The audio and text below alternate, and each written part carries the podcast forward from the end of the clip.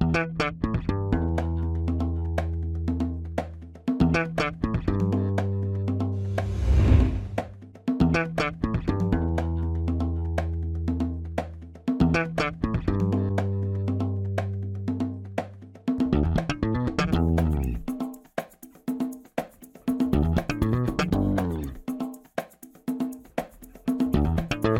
Este é o Tapa da Mão Invisível, podcast destinado àqueles que querem ouvir ideias que abalam sociedades e não são ditas na mídia tradicional. Bem-vindo, Paulo Fux. Tudo certo, Júlio? Tudo firmeza, cara. Como é que tá? Tudo bem, estou muito satisfeito aí que a gente está entrevistando o primeiro candidato a presidente pelo Tapa. Exatamente. E quem é o nosso convidado? Pré-candidato presidenciável, não sei como é que chama, né? Seja muito bem-vindo, Felipe Dávila. Muito obrigado, Júlio, Paulo. prazer estar aqui com vocês nesse bate-papo importante sobre o futuro do nosso Brasil. Exatamente. É. Alguém tem que falar sobre isso, né? Só se fala, só se fala sobre as coisas correntes, né? Vamos falar sobre o futuro um pouco, né? Não, ou, ou assuntos que parece do passado, né? Pauta hoje parece que é assunto do, é o mesmo, desde o Getúlio Vargas é o mesmo assunto, né? nacional desenvolvimentismo, uhum. capitalismo de Estado, é um negócio inacreditável como a gente evoluiu pouco. Pô. Exatamente. Muito bom. Isso vai ser a pauta da conversa, mas antes, vamos para os nossos recados únicos iniciais.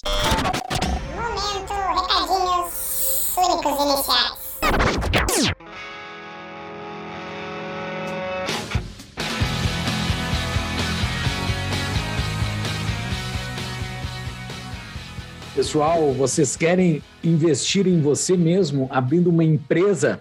Abra uma empresa com a DBI Contabilidade, a nossa parceira do Tapa da Mão Invisível, a nossa contabilidade. Os caras estão com a promoção espetacular, com o Tapa da Mão Invisível, de quatro meses gratuitos de honorário, mais honorários gratuitos para abertura de empresa. É só entrar em contato com eles, dizendo que são ouvintes do Tapa da Mão Invisível, fala para eles, Tapa!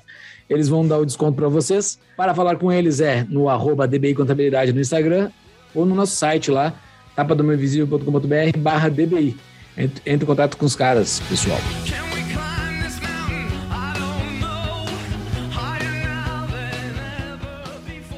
Hoje o episódio foi com então, o primeiro candidato a presidente que a gente entrevista, né, Júlio? Foi uma experiência bem legal. O Felipe parece ser um cara bem legal. E eu não vou falar muito sobre o episódio, porque a gente fala de tanto conteúdo dentro. Fica a dica, acho que vocês vão gostar.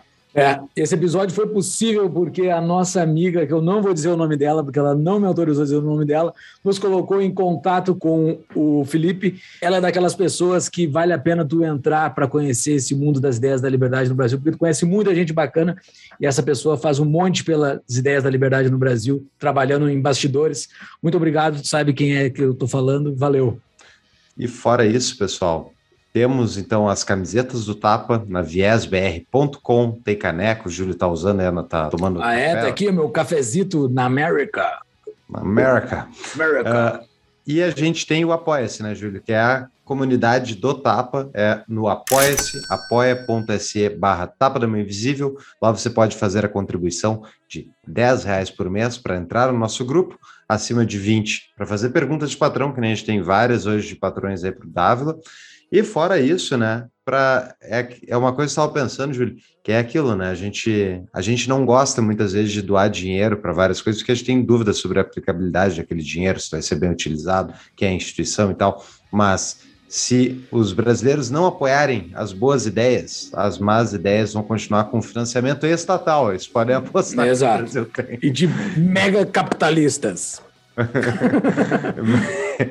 então, fica a dica aí. Ajudem a construir um Brasil mais próspero, mais livre. Apoie o Tapa da Mão Invisível. Exato. A gente não tem apoio estatal nem de mega capitalistas. Então, ajude esse nosso projeto aqui. Não tem pila para ajudar? Distribua o Tapa da Mão Invisível no teu grupo de WhatsApp e manda o link para todo mundo. Ou publique no Instagram, marcando a gente nos stories. Ajuda bastante.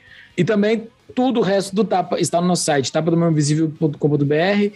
Uh, lá tem as nossas show notes, os links dos nossos patrocinadores, os canais de WhatsApp e Telegram, a nossa livraria dos livros que nós mais indicamos. Estamos também nas principais redes sociais, Instagram e Twitter.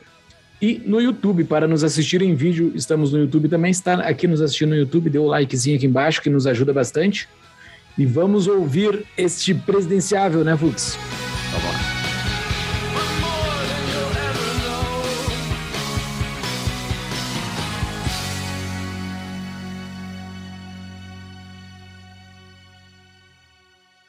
Júlio, manda o currículo do nosso convidado aí, por favor. O nosso convidado, para quem não está sabendo, ele é presidenciável pelo Partido Novo, né? O nome dele é Felipe Dávila, é cientista político, mestre em administração pública pela Universidade de Harvard, fundou o CLP, Centro de Liderança Pública, que impactou mais de mil municípios brasileiros através da implantação de políticas públicas e que formou mais de 8 mil lideranças que contribuem diariamente para a transformação da administração pública brasileira. É escritor e tem 10 títulos publicados, sendo 10 mandamentos do país que somos para o Brasil que queremos, a sua obra mais recente. Atualmente é pré-candidata à presidência da República pelo Partido Novo. Mas que tal, hein, Fux? O nosso podcast subiu de nível, estamos com presenciável. Mais uma vez, muito obrigado por dedicar o teu tempo para vir aqui conversar com a gente. Seja muito bem-vindo, Felipe. Obrigado, uh, o nosso linguajar aqui é um pouco informal. Eu não vou. Tá bem. O, tu és um pouco mais velho que eu, mas uh, minha mãe me ensinou a chamar de senhor, mas eu vou te chamar de você e Não, pelo amor de Deus. Beleza? Você tu, do jeito que vocês quiserem, mas tá mesmo bom. senhor. A minha mãe me ensinou a chamar de senhor, eu só quero dizer para ela que eu não estou desobedecendo ela. Fala que você tem autorização. Você tem autorização. Tá bom, tá bom. Tá bom. uh, Felipe, eu e o Fux, eu acho que a gente se conhece há quase 10 anos já. Eu, pelo menos, faz daqui no mês que vem, em abril de 2022 faz 10 anos que eu conheço esse pessoal das ideias da liberdade e tudo mais, uh, Marcel, Fábio, e eu não tinha escutado teu nome ainda, assim, porque a gente, a gente passou por um monte de coisa. Eu, eu, conheci o Partido Novo lá antes de ser fundado, os movimentos de rua, o escambau, uh, e eu não tinha escutado teu nome ainda. Quem é você? Como é que você veio para o Novo? E da onde surgiu o Felipe, né? Porque tu não surgiu de agora, tu, é, tu tem uma carreira grande. Explica para nós aí.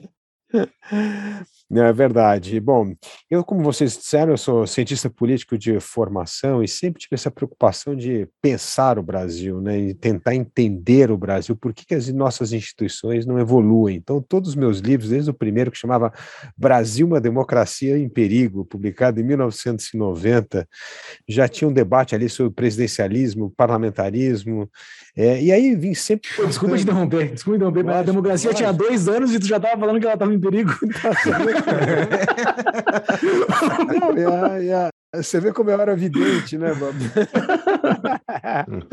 Mas um pouco do que eu, eu discuti ali é que nós escolhemos o presidencialismo não pelas virtudes dele, ou seja, que é o peso e contrapeso, a divisão do poder constitucional entre legislativo, executivo e judiciário, mas justamente pelos defeitos do presidencialismo, que era a concentração de poder nas mãos do presidente do governo federal.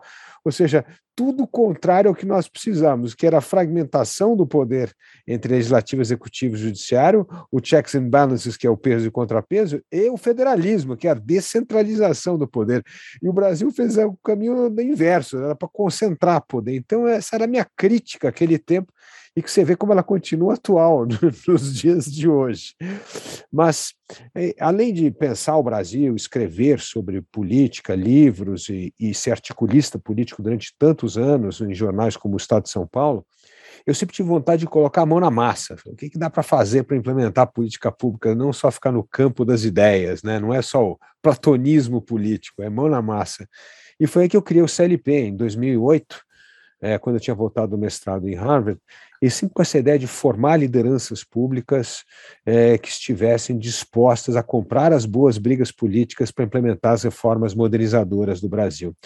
E aí foi uma experiência muito interessante, porque eu comecei focando em estados e municípios. Porque a ideia é o seguinte: aquele tempo, 2008, era Lula no poder. Eu falei, ah, não tem a menor condição de começar algum programa com o governo federal, porque é jogar contra tudo aquilo que nós acreditamos. Então, é como inspirar governadores e prefeitos a fazer a diferença, como inspirar os servidores públicos, os bons professores, diretores de escola, médicos, etc., a fazer a diferença no serviço público, para que nós tivéssemos um serviço público voltado a servir o cidadão e não se servir do cidadão para pagar a máquina pública. E foi aí que começou esses programas de formação de liderança, e a formação de liderança tinha uma coisa muito específica, que era justamente formar assim, quais são as brigas políticas que você está disposto a comprar versus o impacto das medidas. Porque a gente tem que conciliar as duas coisas. Não adianta querer falar que você quer fazer coisas de impacto e você ignora o custo político, você acaba não fazendo nada. Aliás, é o retrato do governo atual, né? O Paulo Guedes, essa turma toda, vai lá com a melhor das intenções de fazer reforma liberal. O problema é o seguinte: você esquece quanto é o custo político de cada reforma e você acaba sendo fritado pela política e, portanto, acaba não fazendo nada. Então, essa conciliação do impacto versus custo político foi o que eu foquei. E aí nós trabalhamos com várias, vários estados e municípios, e aí uma das coisas era criar indicador. Nós criamos o ranking de competitividade dos estados brasileiros, o ranking dos municípios. Essa história de inspirar a mudança da política pública baseada em dado em evidência. Né? Então, isso era uma coisa importante. Então, essa experiência prática, trabalhando com estados e municípios, sentindo a angústia e a dor de cada um para fazer as mudanças modernizadoras do país, escrever sobre política em jornal e livros, e participar principalmente desses movimentos de mobilização a favor das reformas institucionais do país, como nós fizemos a reforma trabalhista, a reforma previdenciária, a reforma administrativa e tributária, mostra que nós precisamos conciliar essas duas coisas: os fazedores, as pessoas que gostam de ir a campo fazer, com os pensadores. E, e eu tentei usar os dois chapéus o tempo inteiro, porque é isso que me estimula a melhorar o Brasil, a política pública e lutar por aqueles ideais que nós acreditamos, que é a, é a democracia, as liberdades individuais, o Estado de Direito e principalmente uma economia de mercado. Boa. Dentro da tua trajetória, tu citaste aí a, a participação no desenvolvimento de políticas públicas, uma experiência uh, bacana nisso. Mas dentro do ativismo político, assim, eu acho que é uma coisa que faz que é algo importante dentro do jogo democrático, tu botar o peito em algumas pautas bem ativistas, né? Uh, esse, esse movimento pró-liberdade do Brasil que ocorreu nesses, nesses últimos anos, eu acho que a parte mais impactante e mais forte de ativismo foi o movimento durante o impeachment da Dilma. Uh, você participou de algum movimento? Você estava você tava naquilo? Eu estava muito mais no, no, backstage, porque eu acreditava o seguinte: ah, eu, eu, sempre entendo que nós precisamos ter a pressão das ruas e a mudança da, do sistema, da política pública. Então as duas coisas trabalham juntos. Eu participei dos movimentos lá do, do impeachment e tal, mas eu, eu, fiquei muito mais focado é como é que isso é uma oportunidade para fazer as reformas no sistema. Então eu estava muito mais preocupado com isso. Então vou dar um exemplo, né? O, o presidente Temer então nos chamou lá o CLP para ajudar na reforma da previdência, né? E a, a minha ideia era assim, olha, qual é a narrativa que nós vamos fazer com que as pessoas vão à rua a favor da reforma da Previdência, porque no mundo inteiro as pessoas só vão à rua contra a reforma da Previdência no mundo. Como é que nós vamos fazer com engajar essas pessoas, né? E foi aí que eu trouxe a ideia, porque eu estava escutando as pessoas, de que o jeito de mobilizar a sociedade a favor da reforma administrativa era fazer uma narrativa de fim de privilégio. Nós vamos acabar com o privilégio no setor público. Isso é a coisa fundamental para mobilizar as pessoas. E foi isso realmente que acabou desencadeando um movimento importante a favor da reforma da Previdência. Na questão do impeachment, evidentemente, eu não estava contra o impeachment, a favor do impeachment, mas a, a, questão básica é assim: tá bom, de, uma vez derrubado o presidente, como é que nós vamos avançar com as reformas, né? Então, eu sempre foquei muito nessa questão de como aproveitar essas oportunidades, como são mudanças bruscas, como a questão do impeachment, para avançar com as reformas. Eu acho que o Brasil avançou sim nesse pequeno hiato de governo Michel Temer, né? nós conseguimos aprovar a reforma trabalhista, a reforma tributária é, é, não andou, mas andou a reforma do ensino médio, teto do gastos, e a reforma previdenciária só não foi aprovada por causa do Janot e a fita lá, que a gente sabe que aconteceu aquele escândalo em que parou. Joésio Oliveira, que parou o negócio, mas ia aprovar. Aliás, nós já tínhamos os 300 votos, é que o presidente Temer falou: não, eu quero ter uma folga aí de pelo menos uns 40 votos a mais para na hora do vamos ver, eu sei que tem alguém que escapa e a gente não perder a, votação. Então, a minha preocupação foi sempre assim, como melhorar a qualidade das instituições, porque nós aqui como liberais entendemos isso. Sem instituições fortes que gozam de credibilidade, não há Estado de Direito, não há economia de mercado e não há defesa das liberdades individuais. Então essa história da, do bom funcionamento das instituições sempre foi a minha preocupação primordial em toda essa trajetória, vamos dizer, intelectual e prática na política. Interessante, uh, Felipe. A, a, minha dúvida aqui sobre a tua trajetória, tu fizeste uma formação aqui até em, em Harvard, né? Foi uma, isso. isso. foi que ano que foi? Foi 2007 que eu me formei ah, lá.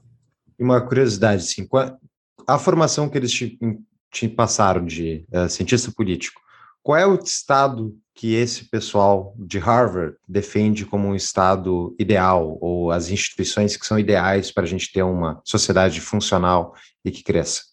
Olha, na escola de governo é uma coisa muito interessante, né? Porque, como todos os professores, quase todos os professores na escola de governo são é, professores que estão envolvidos em política pública, muda muito o corpo docente quando o governo é republicano ou democrata, né? Quando os democratas uhum. estão no poder, tem mais professor republicano. Quando tem o republicano no poder, tem mais professor democrata.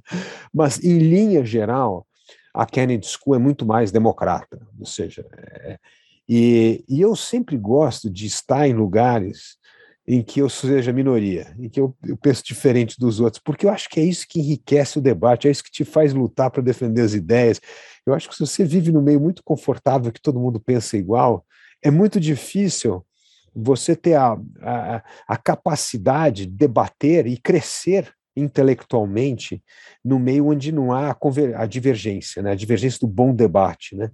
Então a escola Harvard para mim foi muito interessante, porque eles eram muito mais, vamos dizer, democratas no sentido liberais, não liberal como nós, mas o liberal americano, né? Uhum. E, e, e para mim isso foi sempre um grande aprendizado, mesmo antes de, de Harvard, eu, eu, eu, fui filiado durante muitos anos no, no, no, PSDB, que também tinha essa pegada, assim, eu, eu gostava de ser a direita do PSDB, mas conviver com aquele tempo, né, principalmente campanha de 94 com o Fernando Henrique, que tinha gente brilhante como Edmar Baixo, Perso Arida, André Larrezende, que era, era ótimo esse contraponto. Então, eu, eu sempre achei que para a parte intelectual, nós não devemos estar muito próximos sempre em instituições de pessoas que pensam como a gente, porque eu acho que isso empobrece a nossa capacidade de se preparar para o bom debate. Então, Harvard sempre tem uma eu, eu acho a Kennedy School um lado mais liberal no sentido mais liberal no sentido democrata americano e não do liberal inglês tradicional como que é mais o nosso liberal, né?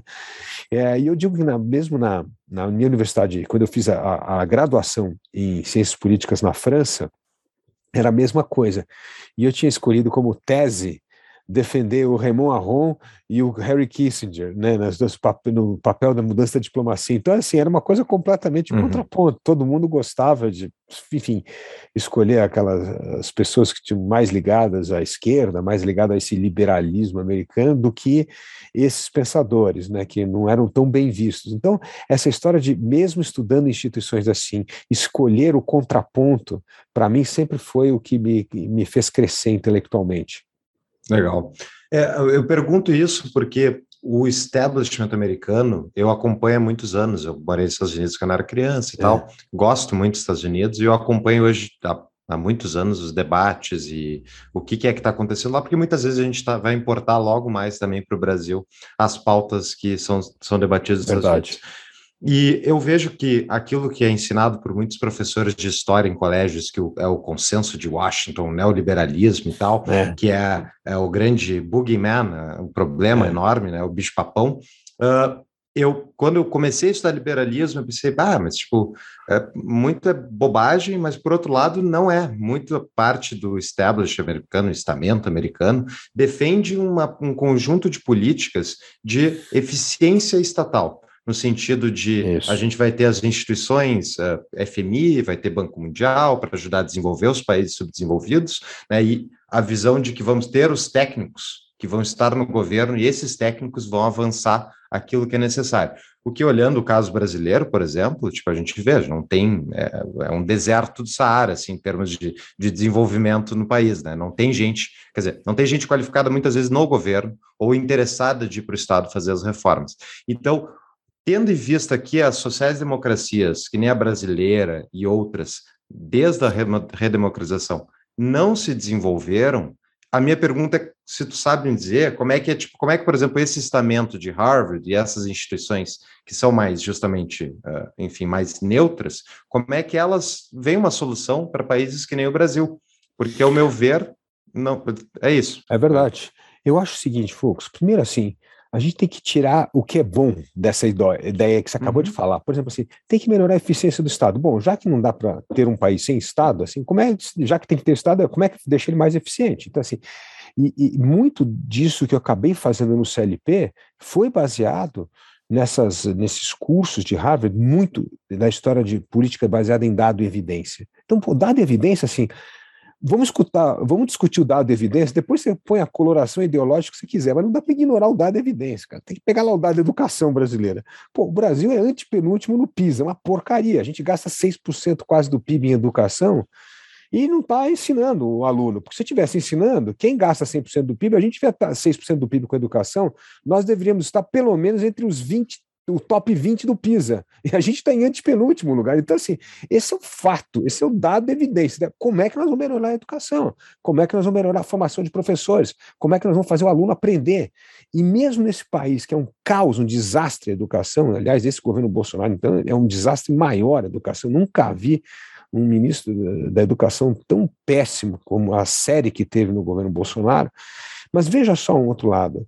Como é possível que num país que tem esse desastre de educação, você tem silos de excelência? A Teresina é o melhor IDEB eh, das capitais brasileiras, um negócio inacreditável. Mas o que aconteceu em Teresina? Aí você vai investigar, você vai ver que tem todos os bons elementos de uma boa política pública. O que, que é? Continuidade, primeiro, das boas políticas públicas há mais de 15 anos. Secretários e prefeitos focados em dado em evidência na educação. Então, aprendizado do aluno no ano série, formação de professor, pai cobrando os diretores da escola. Por isso que você tem um bom indicador, né? E por que, que São Paulo, que gasta uma fortuna com educação no ensino fundamental, um, não tem o mesmo nível que Teresina? Negócio inacreditável, que você falou, devia ter muito mais dinheiro, devia ser muito melhor, devia ser o número um. Então, o que eu acho que a gente extrai dessas trocas acadêmicas é o que tirar de bom que nós precisamos melhorar o nosso Estado. E nesse caso era política baseada em dado em evidência. Eu acho que isso é uma constante, inclusive para, eu acho que é um erro nosso do lado liberal, nós somos tão técnicos, tão focados em dados e evidências, que a gente esquece da política. E nós somos ruins pra caramba de política. A gente não consegue convencer os outros. A gente consegue convencer que nós temos a melhor ideia, que é isso que vai melhorar a vida deles, que o que tira as pessoas da pobreza é mercado que funciona. Antes de, de Adam Smith, da abertura econômica no século XIX, o mundo era dividido em senhor feudal e servos. O que fez crescer a classe média foi o mercado. O mercado é que fez isso crescer. É justamente a abertura comercial, é o fim do mercantilismo.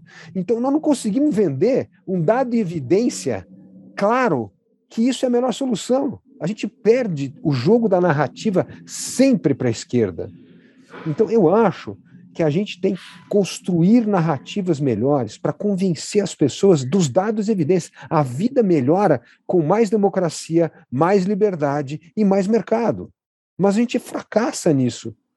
Aí vem a turma da social-democracia e fica criando essas teses lindas, maravilhosas, aí, e, e, e vende muito melhor, pra gente, muito melhor que a gente para a sociedade. Então, eu acho que a gente tem que ter um olhar muito assim clínico do que, que a gente extrai de bom dessa história do Estado eficiente, como é que isso ajuda o liberalismo e não prejudica o liberalismo. Evidentemente, não é porque o Estado é eficiente que ele vai entrar em áreas que não deveriam entrar, como é o caso da economia que a gente está discutindo aqui, mas como vender melhor a nossa história, a nossa narrativa.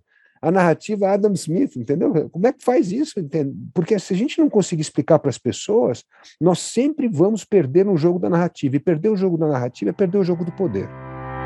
A gente tem um convite para fazer para você que é ouvinte do Tapa. Em parceria com a CapTable, que é a nossa apoiadora mais antiga e uma empresa que cresceu significativamente desde que a gente começou o Tapa, a gente lançou o Tapa Angels, que é um grupo de estudos, uma trilha educacional para quem vai investir em startups ou quer conhecer o mercado de venture capital. Tem um grupo que a gente está formando e para você se inscrever nesse grupo é só você entrar no nosso site. Qual é o site, Júlio? tapadamãoinvisível.com.br, tá lá na capa do site lá. É só entrar em Tapa Angels que você cadastra o seu e-mail. E quem é apoiador do Tapa vai ganhar desconto de 50% na semestralidade, que é um custo de 150 reais por semestre, exatos 25 reais por mês. E quem é patrão entra de graça. Então, mais um, uma do clube de benefícios do Tapa da Mão Invisível, né, Júlio? Exatamente a questão que eu penso sobre essas políticas públicas aí baseadas em evidências, que obviamente eu sou favorável a gente usar dados para para ajudar a construir uma política pública que não vai passar por cima de incentivos básicos, mas o próprio Estado tem seu, os seus incentivos que são pré-determinados na justamente por como é que ele se financia e como é que é remunerado, como é que é executado o orçamento público por parte do agente público. E eu vi que tu tem, por exemplo, um dos mandamentos lá tem meritocracia serviço público, isso eu, depois eu gostaria que tu falasse um pouco a respeito, mas existe o fato de que o Estado ele sobrevive de recursos que ele tira à força da sociedade. As pessoas não têm opção. Hoje, 50% da população brasileira ganha cerca de R$ 1.600 por mês. Né? Eu peguei fiz uma pesquisa outro dia, eu achei esse dado. Então, se a gente fala que o Estado hoje, somando impostos em todos os níveis, mais inflação, e daí a inflação vai de acordo com o ano, o último ano foi 10%, só falando que o Estado está custando aí acima de 45% da, da renda das pessoas se botar a inflação junto. Então, tu está dizendo que é, a gente pode dizer que dos, dos 1.600 vai sobrar 900 reais, digamos, para a pessoa. Tu pode fazer a política pública mais maravilhosa do mundo, mas, tipo, não vai sobrar um centavo do bolso dessa pessoa. Como é que ele vai sair da pobreza, mesmo que o filho dele esteja indo numa escola que está com um bom incentivo para o treinamento, para ele ser um bom profissional? Como é que o pobre vai sair da pobreza se o Estado custa 45% da renda do pobre? Olha, essa é uma ótima pergunta. E eu escrevi um livro recente aí que vou até publicar é, nos próximos meses. Eu dou, eu dou o exemplo do caso da Suécia. A Suécia chegou a ter 58% do PIB gasto com o Estado. Né? Então, assim, era um país engessado. O que, que aconteceu quando bateu esse nível? Começou a sufocar a inovação, a criatividade, a capacidade de competir das empresas e dos trabalhadores suecos em relação ao resto do mundo, porque custava uma fortuna trabalhar na Suécia, custava fortuna produzir na Suécia. Então, a partir dos anos 90, iniciaram-se uma série de reformas para diminuir o custo do Estado e descobrir é, fórmulas para que a iniciativa privada participasse mais, portanto, pudesse reduzir a carga tributária, portanto, pudessem fazer as reformas importantes de aumento de competitividade do país. E assim foi feito. A partir dos anos 90, começou essa série de reformas a cortar benefício, política de dado em evidência para fechar programas que não funcionam, mais transparência no orçamento. E começou a reduzir, por exemplo, a legislação trabalhista na Suécia, que era um absurdo, era uma coisa quase socialista. E olha, agora começa na Suécia, na Dinamarca. Hoje começa a ter uma das leis trabalhistas mais flexíveis do mundo. E criando parceria público-privado. Então, assim, por exemplo, hoje, lá é o seguinte: tem um terço, um terço, o governo entra com um terço, os sindicatos entram com outro terço, a iniciativa privada entra com um terço, o trabalhador entra com um terço, que é o seguinte: quando ele é demitido, você pode ser demitido e não tem nenhum custo trabalhista elevado, é quase que um sistema norte-americano, ou seja, você demite a pessoa que você quiser. Só que o trabalhador é obrigado a fazer um curso de reciclagem profissional. E ele pode escolher se ele quer um curso do Estado, se ele quer um curso da iniciativa privada, tal, mas todo financiado por esse pool de pessoas. Se ele desistir de um curso, ele perde o benefício, que é garantido durante um ano. Se ele tiver mais de duas, três ofertas de emprego e recusar as três, ele perde o benefício. Uhum. Então você cria um sistema que você primeiro chama a sociedade para participar, chama os sindicatos para participar, chama o Estado para participar e cria um negócio que diminui o custo da legislação trabalhista, flexibiliza a legislação trabalhista e isso é, é, faz com que o Estado se torne mais eficiente. Outra medida que eles adotaram, e que eu coloquei até no nosso programa de governo do Partido Novo, é o seguinte: tem uma coisa que chama cláusula do pôr do sol, sunset clause. Sunset clause é o seguinte: todo subsídio dado tem um prazo de validade e não pode ser revalidado. Então, assim, é cinco anos. É cinco anos que você quer para esse setor? Cinco anos vai ter subsídio para ele dar um arranque. Se em cinco anos não der arranque, esse setor está condenado que ele não vai conseguir com, é, competir internacionalmente. E acaba o benefício.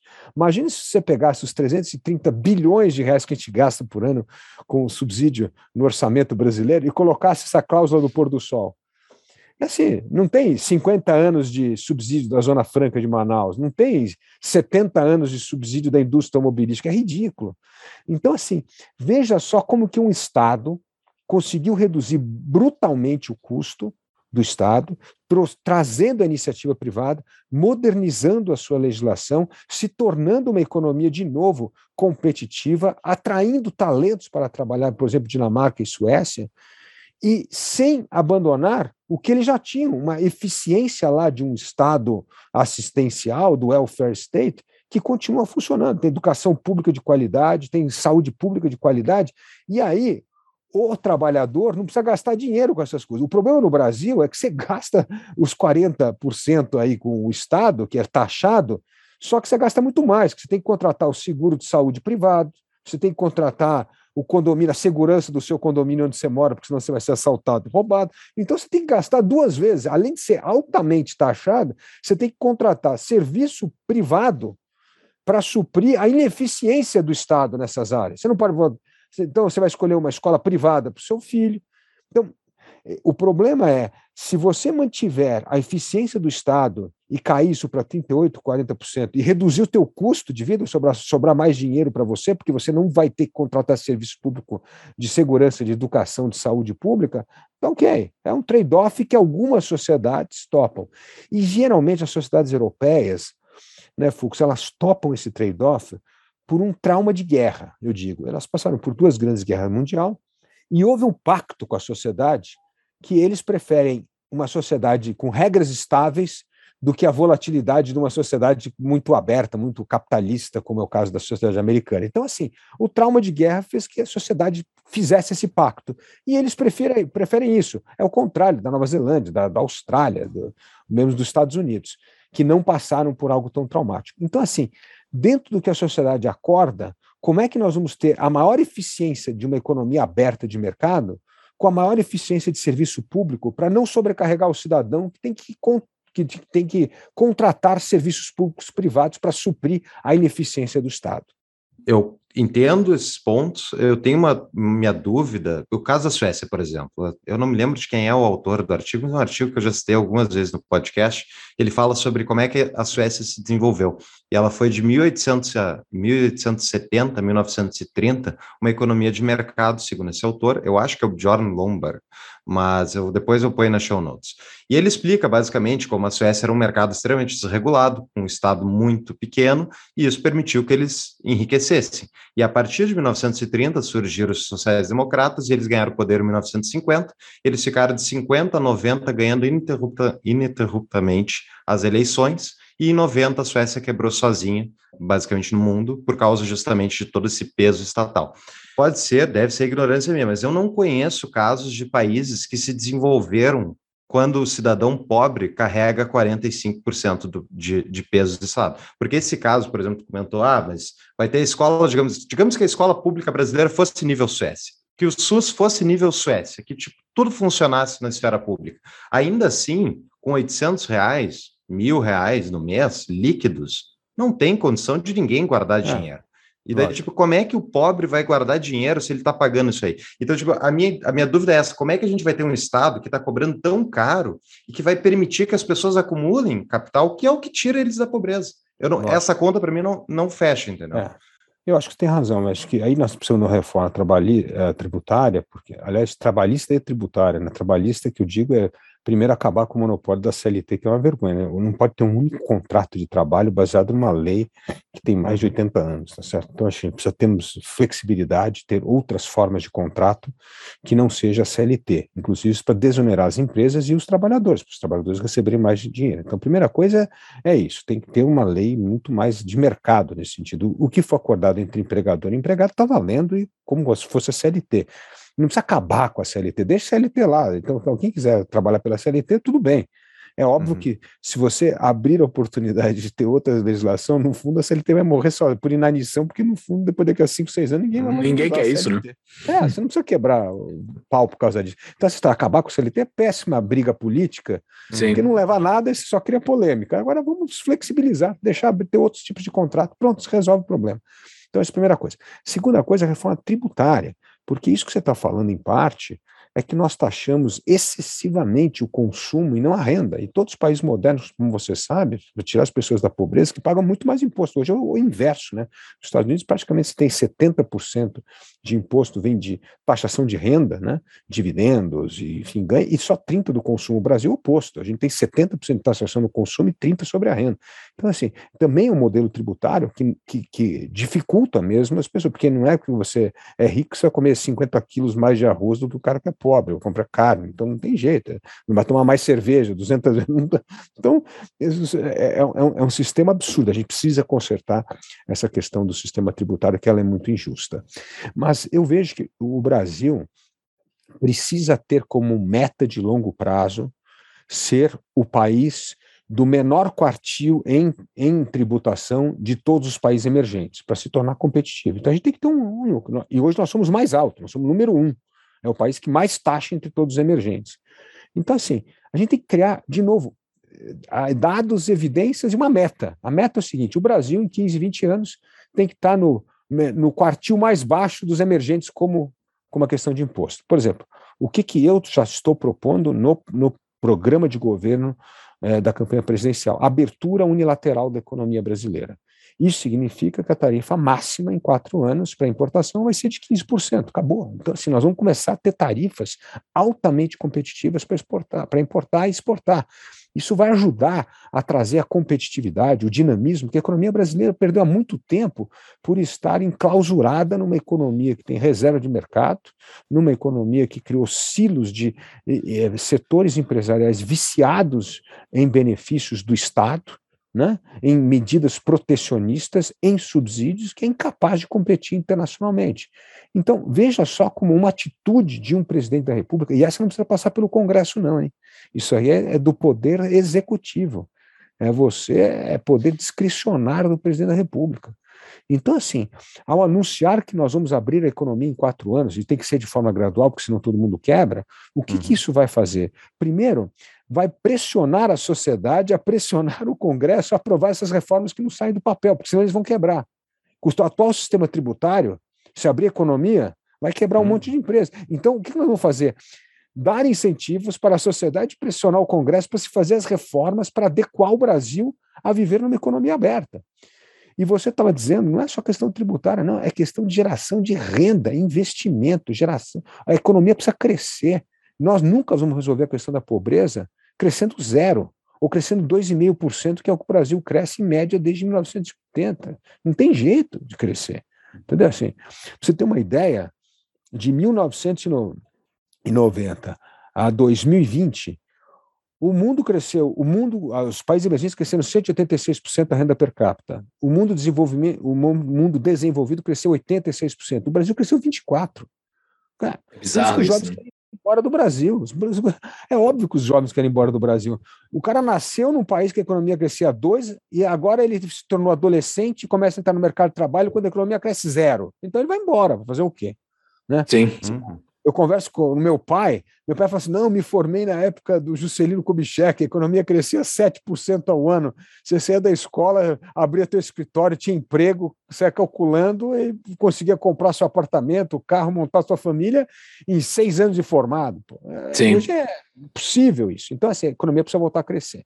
Então, assim, até a China, que é um país comunista, descobriu que para tirar um bilhão de pessoas da miséria, precisava se tornar competitivo no comércio internacional, porque se não tivesse isso, a economia nunca cresceu 8, 10% ao ano, né, ou mais, como cresceu no passado. Então, assim, abertura econômica fundamental. O Brasil precisa voltar a competir internacionalmente. Né? Segunda coisa que nós precisamos fazer é voltar a investir em tecnologia. O Brasil não investe mais em tecnologia, é tudo sucateado. Por quê? Porque essa reserva de mercado faz com que o teu telefone celular custe duas vezes mais caro que você comprar um telefone lá fora. Um computador que nós compramos aqui dá para comprar dois lá fora. E isso afeta toda a cadeia produtiva. Você vai numa indústria de calçado, você vai numa gráfica, é tudo, nunca tem a última máquina de uma geração, porque custa uma fortuna. Você tem que pagar um monte de imposto. Terceira coisa que nós precisamos ter, que vocês sabem muito bem isso, aumentar o valor agregado dos nossos negócios. Porque o negócio, exportar commodity você consegue fazer. Agora, se você for adicionar valor agregado, você começa a pagar imposto antes de produzir. Então, é um, é um desincentivo para você aumentar o valor agregado das coisas que nós fazemos. Então, por exemplo, o Brasil é o maior exportador de café do mundo, só que a Nespresso vendendo as capsulazinhas, fatura mais do que toda a exportação brasileira de café, porque a gente não conseguiu fazer uma cápsula de café, porque isso tem um valor agregado incrível. Mas você começa a pagar imposto, não, pesquisa e desenvolvimento, você tem que ser tributado, taxado. Então, assim, você tem um sistema que desencoraja você se tornar competitivo internacionalmente, desencoraja criar uma economia de maior valor agregado né? sai taxando a exportação, taxando todo mundo que quer produzir. Então está tudo errado. É por isso que esse teu diagnóstico está correto. Então você tem que entrar nessas entranhas do sistema, eliminar essas ineficiências. E aí, por fim, tem uma coisa muito importante. O Brasil tem que entrar imediatamente na OCDE, porque uma das coisas que vai ajudar a gente é padronizar as regras do jogo. Nós precisamos ter regra padronizada com o mundo, porque senão a gente fica criando essas jabuticabas. Aí você tem o sistema tributário mais complexo do mundo, que espanta as pessoas. 75% do PIB brasileiro hoje, olha esse número: 75% do PIB brasileiro é judicialização tributária. É um absurdo, gente. Olha só o dinheiro que está paralisado. Então, eu entendo que esse, vamos dizer, esse cho choque de capitalismo que o Brasil precisa, precisa ser feito de forma anunciada. Vamos começar com a abertura econômica, aí vamos fazer a sociedade pressionar para ter as reformas administrativa, tributária, vamos começar a determinar metas para aumentar o valor agregado, e é por etapa que você tem que fazer essas coisas, porque senão a gente nunca vai conseguir convencer as pessoas. E, e, aí tem uma coisa fantástica, né? É o, é o, efeito do crescimento econômico na redução da pobreza, na geração de emprego e renda, né? Não tem nada mais mágico do que se o Brasil crescer 5, 6% ao ano. Sim. Uhum.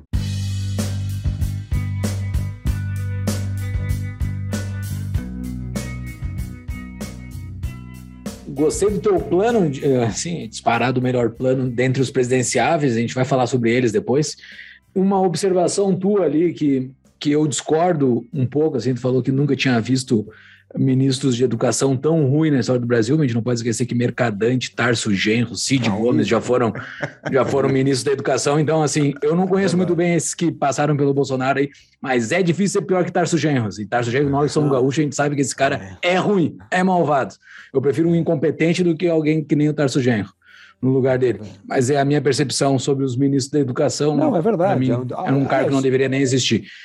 É Mas é tudo um desastre, como você falou, porque se fosse bom, o Brasil estaria entre o top 20 do piso. Então, exato, exato. é sempre Essa... o corporativismo da máquina que manda na educação, ao invés exato. de ter meta de aprendizado do aluno. Então é óbvio que é ruim. Não, é que eu acho que esse aqui está o um negócio seguinte: é um governo que está destruindo não só a, a, coisa mais importante, que nós pegamos uma pandemia, e óbvio que isso não tem a ver com o governo, tem a ver com a circunstância, mas ao pegar uma pandemia, cara, você colocar lá um monte de pastor para liberar verba, e a gente tem hoje 40% dos jovens de até 7, 8 anos analfabetos, porque não tiveram reforço escolar, assim, é óbvio que a prioridade número um hoje é o catch-up do período que nós tivemos durante a pandemia. É, é, não tem outra política, é assim, para com tudo, mas vamos focar nessa, porque se a gente não focar nessa, a gente está perdido, não perdeu uma geração no Brasil. Então, ao não ter esse senso de prioridade, depois de um desastre desse, e ficar tendo que é pastor que libera emenda, cara, a gente está num problema muito sério no Brasil, na educação. Por isso que eu digo que é assim, é a urgência do, do momento, né, com uma falta absoluta das principais prioridades que o Brasil precisa para enfrentar um problema seríssimo. Só para contextualizar, estamos gravando esse episódio no dia 23 de março. Ontem, no dia 22, foi divulgado o áudio do ministro da Educação atual, de que ele estava negociando emendas com os pastores aí, que o dinheiro da educação está vindo para a igreja. Mas basicamente isso, pessoal. O, pelo, pelo, pelo que você entendeu Brasil. até então, é isso. pelo que você entendeu, é isso. O, mas, assim, eh, a tua candidatura é a presidente, né? E, e ao meu ver, assim, o cargo de presidente do Brasil, embora você já falou que tem algumas, alguns poderes que estão na caneta do presidente, mas poderes de longo prazo, assim, é difícil na mão de, do presidente, né? Como é, que, como é que tu, no cargo de presidente, consegue fazer essas, essas, essas mudanças mais estruturais no Brasil e não mudanças de curto prazo? Olha, Júlio, acho que você pode pegar aí é, um exemplo bom é o do presidente, ex-presidente Temer, né? Foi o presidente mais impopular da história do Brasil e conseguiu aprovar teto do gasto, conseguiu aprovar a reforma trabalhista, conseguiu aprovar a reforma do ensino médio, que estavam parados um tempão. Por que isso? Porque é uma combinação de um governo, primeiro, que deixa claramente quais são as brigas que eu quero comprar, né? Tá certo? Então, você precisa deixar claro quais são as prioridades. E segundo, a capacidade de mobilizar a sociedade mesmo passando por um processo de fritura, como estava acontecendo por causa das, das gravações do Joesley, etc., Janot, o Congresso estava andando e votando. e assim só não votou mais porque essa crise se transformou numa crise política institucional tão forte que, que freou o ritmo das reformas. Mas em 16 meses o cara conseguiu aprovar coisas incríveis. Então o que eu acho é que quando você tem um governo que claramente diz quais são meus cardápios de, de prioridades para o país e consegue mobilizar a sociedade a pressionar o Congresso, não há bolha do corporativismo que resolva isso. Não, é, veja o Zema, o governador Zema, lá do nosso Partido Novo, Minas Gerais, tem dois deputados do Novo só na Assembleia Legislativa e conseguiu equilibrar as finanças, aprovar o plano da, do, do, do educação profissionalizante, atrair mais de 190 bilhões de reais em investimento para o Estado. Ou seja, as coisas acontecem. Mas você tem que ter essas duas forças: é sociedade pressionando por um lado e governo comprando a briga por outro e dizendo claramente quais são as suas prioridades. Muito bom. É, é o papel do líder, né? O é, líder exatamente. ele tem. É, tu fez aí o centro de formação de liderança, é, é justamente É porque tu identificou o líder como o, o centro, que é o de todos os defeitos do Bolsonaro. É, é uma coisa que eu discuti com algumas pessoas que são apoiadores, realmente, porque acham que ele é um bom líder. É, ele é o a antítese do líder, ele não, ele não convence as pessoas, ele não vai lá, ele não está defendendo as reformas em público, tal, enfim. Mas o Bolsonaro tem uma parcela enorme da população que apoia ele. O Lula tem uma parcela enorme. Quando tu olha essas pessoas falando, eles provavelmente estão mentindo 90% das vezes, mas de qualquer maneira, eles conseguem fazer o, o cidadão médio que não está muito prestando atenção, não tem formação intelectual, não estudou, ele para e ouve esse, esse cara falar. E ele presta atenção, e ele se alia, e ele apoia, ele usa a camiseta, a gente sabe como o brasileiro gosta de político, cau- caudilista, é, é histórico. A tua plataforma, Felipe, é a melhor do Brasil dos que eu já vi. Só que a elite vai se interessar, ao meu ver, pela tua plataforma. Eu quero, eu quero saber como é que tu vai convencer o cidadão médio, o cara que é semi-analfabeto funcional, como é que tu vai convencer ele de que a gente tem que ter uma plataforma de reformas? Ou de que livre mercado é importante? Tipo, é é muito difícil, é o mesmo drama que a gente tem no podcast aqui, de falar para as pessoas que não são liberais, e dizer, ó, por que, que liberalismo importa? Por que, que ele ajuda? É difícil tu falar para alguém que não tem um estofo intelectual mínimo para conseguir compreender aquilo que está conversando. Então, essa é a minha pergunta, Felipe. Como é que vai convencer o cidadão, o afegão médio? Olha, eu vou te dar uma boa notícia e uma má notícia. Vou começar pela má. A má notícia é que quem gosta de liberalismo não é elite empresarial. A elite empresarial gosta de governo, gosta de subsídio, gosta de ficar em Brasília Claro. pedindo ajuda para o governo. Então, essa é a má notícia.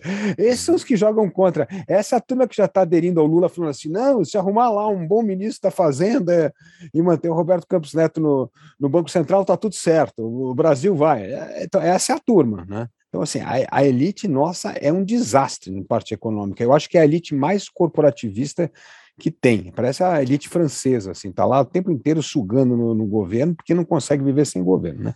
Uhum. Agora, qual que é o lado bom? O lado bom é o seguinte, recentemente, o Sebrae fez um estudo e mostrou que 53 milhões de brasileiros querem empreender. Olha que maravilha, 53. Pô, eu falei assim, se a gente tiver o voto de 53 milhões, elegemos o presidente da República. Então, assim, Uhum. se isso é verdade, é, é que as pessoas não, que querem empreender não sabem que o liberalismo é a melhor coisa para a vida delas. Então, o problema é que a nossa narrativa está ruim.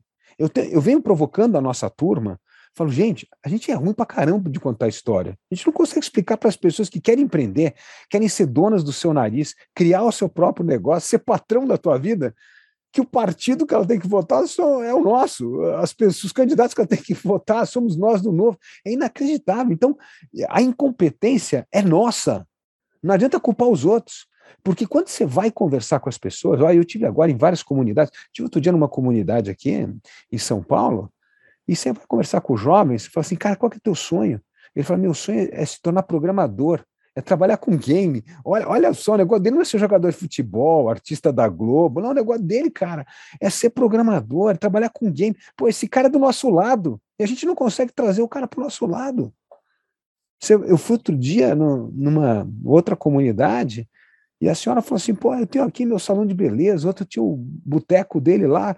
Cara, os caras têm cabeça de empreendedor. Disse assim: é problema? Tem que pagar imposto, como é difícil, tem que ajudar a gente. Então, assim, todo mundo que ajuda. Agora, a gente não consegue vender a nossa história. Nós parecemos um partido, ainda que a ideia é que é um partido elitista que defende os mais ricos, é o contrário.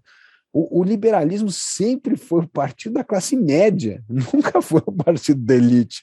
Então, assim, nós temos de fazer a nossa lição de casa. A culpa é nossa. Nós não estamos acertando o tom da narrativa. E por isso que eu acho que a gente tem que conversar e, e descobrir como explicar para esses 53 milhões de brasileiros que eles são do nosso lado, cara. Que gente, nós somos o único partido que vai ajudar quem quer empreender, quem quer ser empresário. Não é, nós, nós jogamos contra aqueles que querem aproveitar o Estado para defender privilégio uma coisa é a defesa do debate de ideias, né? Outra é a política, real política do dia a dia que tu está vivenciando aí. Tu não acha que vale entrar, por exemplo, justamente se é política, é uma questão de antagonizar alguns grupos para promover outros. Então, a gente está falando aqui do empreendedor, concordo 100% contigo, o empreendedor é importante. Não seria, por exemplo, o caso da, da comunicação ser justamente, olha, existe uma classe de, classe não, existem milhões de indivíduos que sobrevivem às custas do Estado, muitos deles são funcionários públicos que ganham salários acima da lei, que daí dá para falar do judiciário, dá para falar do Ministério Público Federal, dá para falar dos grandes, do, enfim, dos políticos, dá para falar de todos eles, dizer, eles são os culpados. Eu entendo que é ruim ficar dizendo que determinado grupo de pessoas é ruim, é tipo é ruim para as instituições democráticas, mas não dá para não dá para chamar atenção dessa maneira, mostrando para o cidadão médio que justamente é a, existe muita gente parasitando no dinheiro deles, provocado, Sim. sabe, uma emoção, porque o discurso racionalista, até tu explicar, o cara já acabou a eleição. É. Então, você tem razão, mas aí vamos, vamos pensar assim: a melhor forma de se conectar com as pessoas é você entender a dor delas. A dor do cara que tem um bar lá é assim, cara, eu sou achacado pela prefeitura, porque não tem licença, porque não tem isso, porque é imposto, porque me cobram antes de eu contratar o primeiro funcionário, enfim, é isso que já conhece. Então, primeiro a gente tem que endereçar isso então, por aí. Mas, nesse país de muita desigualdade e pobreza, quando você fala que você vai eliminar o Estado, as pessoas não escutam a segunda coisa que você está falando, porque elas vivem do Estado, cara. Elas precisam do Estado. Falam, pô, tá bom, o Estado é ruim, eu tenho que enfrentar a fila para pegar meu benefício, mas eu enfrento duas, três horas de fila e consigo lá meu benefício no INSS, eu consigo meu, eu consigo crédito na Caixa Econômica para fazer meu barraco. Então, assim, as pessoas vivem do Estado. Então, quando você fala que você vai detonar o Estado, ela para de te ouvir. Então, como é que a gente tem que fazer no começo? Tem que ir ganhando pela beirada esse negócio. Assim, olha, Vamos deixar o Estado mais eficiente. Olha, você não vai ter que mais a fila do posto de saúde, porque agora nós vamos criar um aplicativo aqui que você vai fazer a sua consulta online. Você, em vez de você ficar tempo na, na fila, você vai poder trabalhar mais, você vai poder vender mais o seu produto lá na porta do metrô. Então, olha, olha que legal que é digitalização em governo. Vai ajudar a resolver um monte de ineficiência. Você vai poder ver o boletim do teu filho aqui na escola, como é que se ele está indo bem ou não. Você vai saber se o professor que está dando aula para o teu filho está bem avaliado ou mal avaliado pelo sistema. Pô, então a gente tem que saber usar no as nossas ferramentas para melhorar a nossa narrativa. Porque se você combater, o cara vira para você e fala assim: sabe por que você fala isso? Porque você não precisa do Estado. Você é rico, você tem seguro privado, você tem teus filhos na escola privada, é óbvio que você não precisa do Estado. Então, assim, a gente tem que construir essa narrativa melhor. E aí, é, é, é, o que eu venho dizendo aqui é que nós precisamos trabalhar melhor essa narrativa, cara. Porque senão a gente vai perder a vida inteira, nós vamos ficar sendo um partido de minoria. E o nosso negócio é virar um partido de maioria. Então, eu acho que nós vamos ter um trabalho grande em aprender a mostrar como a mentalidade empreendedora que eles têm e não sabem. Eles não sabem que. Alguns não sabem que são empreendedor. Quando ele começa a descrever o que ele faz, o cara é empreendedor. O cara tem que se virar toda hora para fazer os negócios, tem que fazer um bico aqui, trabalhar ali, ganhar outro dinheiro ali. O cara está se virando, ele já é empreendedor. Então, eu vejo que nós temos muito de aprender com eles. Por isso que eu estou viajando no Brasil, porque eu acho que uma das melhores coisas para que eu estou aprendendo é ouvindo as pessoas. Você ouve as dores, você ouve as, as aspirações, você está ouvindo sonhos. E aí a gente tem que pegar esses elementos, esses ingredientes e construir uma narrativa mais eficaz. Porque é assim que a gente vai ganhar a eleição, senão a gente não ganha a eleição. Beleza. Uh, eu acho que é uma boa estratégia. Eu e o Fugzinho já falou bastante sobre esse partido, que é o Partido Novo, né? A gente, a gente tem um carinho muito grande por ele. Que a gente participou lá atrás das, das, das coletas de assinatura, passou por algumas mudanças agora, assim, é, quem vê de fora acho que não viu nada, mas por dentro deu ocorreram algumas mudanças anos atrás, meses atrás, não, eu não sei quando. Como é que foi a tua relação com o novo? Assim, como como tu conheceu, como tu entrou, tu faz parte da fundação? Qual é o teu alinhamento dentro do novo, assim? Olha, eu é, vi o Novo nascer, antes do Novo nascer, as primeiras conversas, quando o João Amoedo queria criar um partido novo, eu tive com ele conversando várias vezes, então eu vi toda a trajetória do Novo, participei de vários seminários com o Novo, seminário de formação política, ajudando ali, mas eu nunca fui filiado ao Novo até aquele tempo. E não fui filiado por uma questão, é isso que eu estou dizendo, cara, pragmática, assim, pô, a gente precisa estar num partido que eu precisava estar numa situação que de alguém queira ganhar o poder para fazer o poder acontecer. E aí quando o Novo nasceu muito com aqueles preciosismos, eu achei, cara, que esse negócio demora muito para chegar a um dia ser um partido, entendeu? E, eu, e, e é a crítica que eu ainda faço, a gente tem que ter uma visão assim, nós temos que ganhar o poder, cara, tem que aumentar, tem que dobrar a bancada nessa eleição, na próxima bancada tem que dobrar de novo, a gente tem que continuar fazendo... Meta é dobrar, meta é 16 agora, na próxima é 16, 16 deputados federais... É isso aí, é isso aí. Então, o que, que, o que, que nós fizemos nesse trabalho aí, desde, desde que eu entrei para o Novo? Era trabalhar para unir o partido e construir as nominatas. Então, você tem que pacificar o partido. Desde quando que você está no Novo? Desde é, de setembro do ano, é, do ano passado. Aí entrei e falei assim, cara, vamos começar a trabalhar já, arregaçar a manga. Por que, que o partido está brigando? Se a gente quer pacificar o país, a gente tem que começar pacificando o partido, pô. Senão, como é que nós vamos falar que a gente quer pacificar o país se não consegue nem pacificar o uhum. partido? E aí começou esse processo de pacificação do partido, e depois começou o processo do quê? Nominatas, montar as nominatas. Olha, nós estamos chegando aí perto do dia 1 de abril, o Novo está com nominatas extraordinárias no Brasil, por isso que eu estou muito confiante que nós vamos dobrar a nossa bancada. Nominatas, chapas completas, o partido totalmente unido em torno das principais candidaturas, os talentos que nós íamos perder, nós conseguimos reter, e esses, esses talentos tiveram um papel fundamental em construir, ajudar a construir essas nominatas. O Novo é um outro partido. É óbvio que para o público externo, que não viu essa transformação dos últimos seis, sete meses, não percebe isso. Mas vai perceber agora, quando acabar a janela de 1 de abril, assim, quantos deputados a gente perdeu? Quais nominatos que a gente conseguiu? E na eleição que nós vamos dobrar a bancada. Então, enfim, só explica aí, 1 de abril, o, o que, que acontece? Porque eu acho é que quando esse episódio for no ar já vai ter passado o 1 de abril. Né, é, né? não, 1 de abril é, é a data limite para as mudanças partidárias. Então, aquelas pessoas hum. que estão insatisfeitas vão deixar o partido, vão mudar de partido, ou vão ir para o partido, entendeu? E nós vamos ver que o novo vai estar completamente coerente, forte, unido e preparado para dobrar a sua bancada federal. Então, eu gosto disso. Essa, por exemplo, nós fizemos uma mudança importante agora, que era aceitar as coligações eh, nacionais, né? Porque o governo, você imagina, se tem um governador do estado de Minas fala, não, a gente vai continuar fazendo coligação. É bom, é um cara que tem 77% de aprovação vai perder a eleição. Então, não faz sentido. Tem coisas que o partido precisa evoluir. E graças a Deus, o Partido Novo, agora que tem 52 mandatários, né, dentre eles oito excelentes deputados federais, um governador, um prefeito importante em Joinville, esse pragmatismo de quem está exercendo o poder está forçando o Brasil, o Brasil, o partido, a rever determinadas regras do jogo para o partido crescer. É isso que nós queremos. Eu quero estar num partido que queira crescer e amanhã conquistar a presidência da República e a maioria dos estados brasileiros, porque é assim que esse, essas ideias liberais vão prosperar, porque senão não tem jeito. Ele vai se coligar, então? É, é isso? Nacionalmente vai, né? e vai se coligar em Minas, sim, vai coligar. Mas se, como é que vai ter coligação com, com outro partido que usa recursos é, Por exemplo, não, o novo não usa, então assim, o partido Exato. não vai usar. E como é o nosso candidato é o Zema, não tem usar o do. Então, assim, você vai coligar. Se você quer saber assim, você quer coligar conosco? É pelas nossas regras. Nossa regra não usa fundo partidário. Não é, então não adianta pegar o fundo partidário do MDB, é, ou sei lá de que uhum. partido, para usar no, na candidatura do novo. Não vai acontecer. Mas se tiver um candidato a vice que é do outro partido, essa campanha desse vice vai estar sendo financiada com recurso do fundo, não vai? Não, o, o, o, primeira coisa é o seguinte: o horário, se tiver, o horário passa a ser do Partido Novo. E o Partido Novo vai ter que captar mais dinheiro ainda com seus filiados para poder bancar os filmes do publicitários que vai ter aumento de televisão. É isso. Mas o, o, o que eu acho mais importante é o grau do amadurecimento. Assim, nós vamos discutir qual é a regra. Nós não queremos coligar com pessoas que vão usar fundo partidário. Nós vamos ter um critério de seleção muito rigoroso para coligar em torno de propostas que a gente quer fazer para Minas Gerais. Mas veja só o que, que acontece. quanto mais o Zema poderia ter avançado nesse primeiro mandato se tivesse, por exemplo, maioria na Assembleia Legislativa, ou se tivesse um número folgado.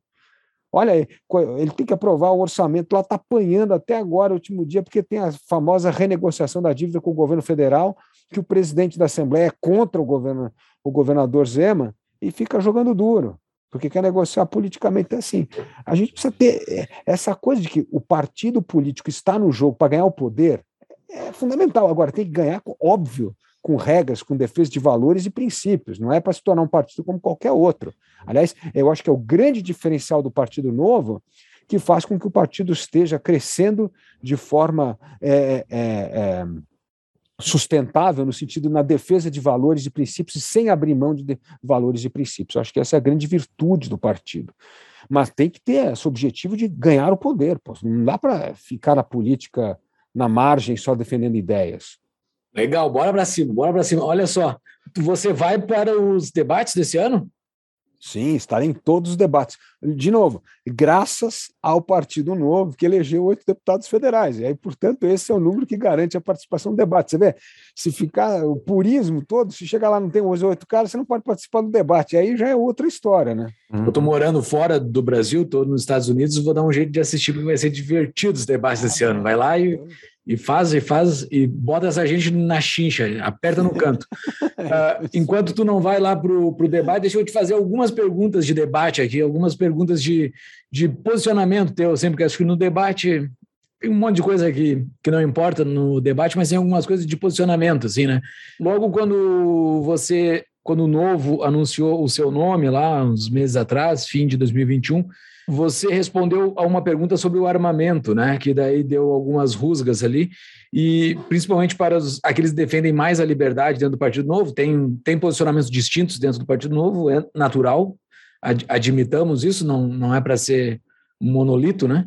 Uh, é para ter debate de ideias, mas eu, pelo menos do meu lado, estou falando aqui por mim, eu defendo muito o armamento. E daí tu fez uma, um, uma, uma posição ali que não era tão assim no armamento, que tu via coisas mais importantes antes do armamento. Uh, como é que como é que é esse, esse, esse teu posicionamento, assim, como é que tu te explica sobre ele? Não, eu defendo porte, posse. Eu falei que eu, eu quando antes de ser cientista político, exercer, eu morava na fazenda, eu tinha, eu cuidava da fazenda do meu pai, e eu tinha arma na fazenda porque eu não queria ficar no meio daquele mato sem arma, é óbvio. Então, assim, não temos nenhuma coisa contra. Agora, o que eu digo é que o Brasil está numa situação tão emergencial, e, e esse era o, o, o, contexto da entrevista, com baixo crescimento, alto desemprego, aumento da miséria, que, cara, se a gente ficar discutindo armamento, se ficar discutindo política de gênero, tal, cara, meu, a economia tem que crescer. Assim, qual é a missão número um do presidente da República? Fazer essa economia voltar a crescer, ter investimento, recuperar confiança em contrato no país. Porque se não crescer, nós não vamos resolver nenhum outro problema. Então, é, é, era aquela história da, dos jornalistas sempre puxando para uma agenda que eu acho uma agenda secundária, lateral, no momento que o Brasil está. O Brasil precisa crescer, pô. Então foi nesse sentido que criou aquele ruído. Mas é isso mesmo. Você fala assim: qual é o assunto que a gente tem que discutir nessa eleição? Como o Brasil vai crescer de forma sustentável, gerar renda, emprego atrair investimento? É isso, cara. Se não tiver isso, não tem outra política. Nós vamos continuar é, perdido, vamos continuar à deriva aumentando pobreza, fazendo com que os nossos cérebros vão embora do Brasil, os nossos jovens todos vão cair fora daqui, não tem jeito, né? esse é o ponto. Então, assim, o Brasil tem dificuldade de dizer qual é a prioridade ou quais são as prioridades. E a gente tem que ter isso claro. Sim. Não, eu, eu concordo com as tuas prioridades, assim, mas eu acho que a arma é muito importante. Eu, eu sou muito fã dos Estados Unidos, é, do, do, que, do que foi feito aqui no passado, em 1700 e pico, os caras que escreveram a, a Declaração da Independência, a Constituição e as emendas foram, e a Carta de Direitos, é um documento muito importante para o Ocidente como um todo, para o mundo como um todo. Uh, para a civilização humana. E eles não colocaram por uma coisa secundária a segunda emenda ser sobre as armas, sabe? É, é, é, é, muito importante, porque a propriedade privada, o pobre que não tem nada ali, se o Estado não conseguir entregar nada para ele, ele pelo menos ele, ele se defende, entendeu? Tu, se, ou se o Estado um dia for contra ele, ele vai se defender contra o Estado, ele vai poder se juntar com os colegas dele, com os vizinhos dele e se defender contra o Estado numa situação hipotética que um dia pode ocorrer. A Venezuela. Venezuela e tantos outros lugares que já ocorreram isso. Então, assim, uh, entendo que educação, tudo é prioridade, mas o cara proteger a sua propriedade privada, a sua família, seu bem mais importante que eh, se É, o- ocorrer alguma coisa com meu filho, eu, eu quero que ele esteja vivo e, e não que ele tenha uma educação. Se eu tiver que escolher entre ele estar vivo ou, ter educação, eu prefiro que ele esteja vivo.